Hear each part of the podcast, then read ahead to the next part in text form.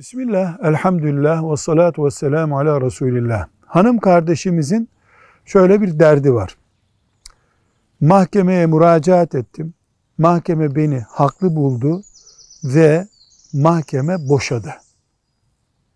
Eşim diyor ki, o devletin mahkemesi, bizim bir de dini nikahımız vardı diyor. Ben senin dini nikahını boşamıyorum. Sana işkence olsun, sen benim karımsın hala diyor. Hanım kardeşimiz de ya ben hem boşandım hem nikahım onda diye endişe ediyor. Diyoruz ki erkeğin boşama hakkı var buna talak diyoruz.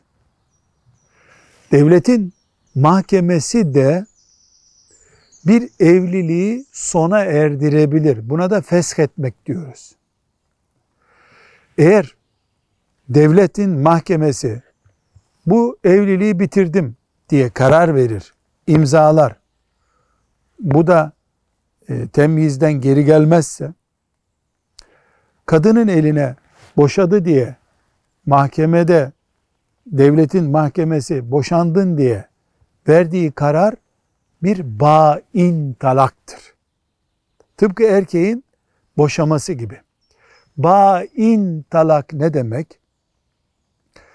Yani kadın ben seninle bir daha evlenmek için uygun buluyorum deyip yeniden nikah dairesine gitme hakkını elde etmesi demektir. Dolayısıyla mahkeme boşadıktan sonra, feshettikten sonra aradaki nikahı, erkeğin ben dini nikahımı e, vermiyorum, boşamıyorum seni dediği sözün bir anlamı yoktur. Burada tek bir engel, yani mahkemeyi takmıyorum, kabul etmiyorum, işte devletin mahkemesini ben anlamam diyecek bir erkek meselesidir. Bu nasıl bir anlayıştır onu bilemiyorum. Velhamdülillahi Rabbil Alemin.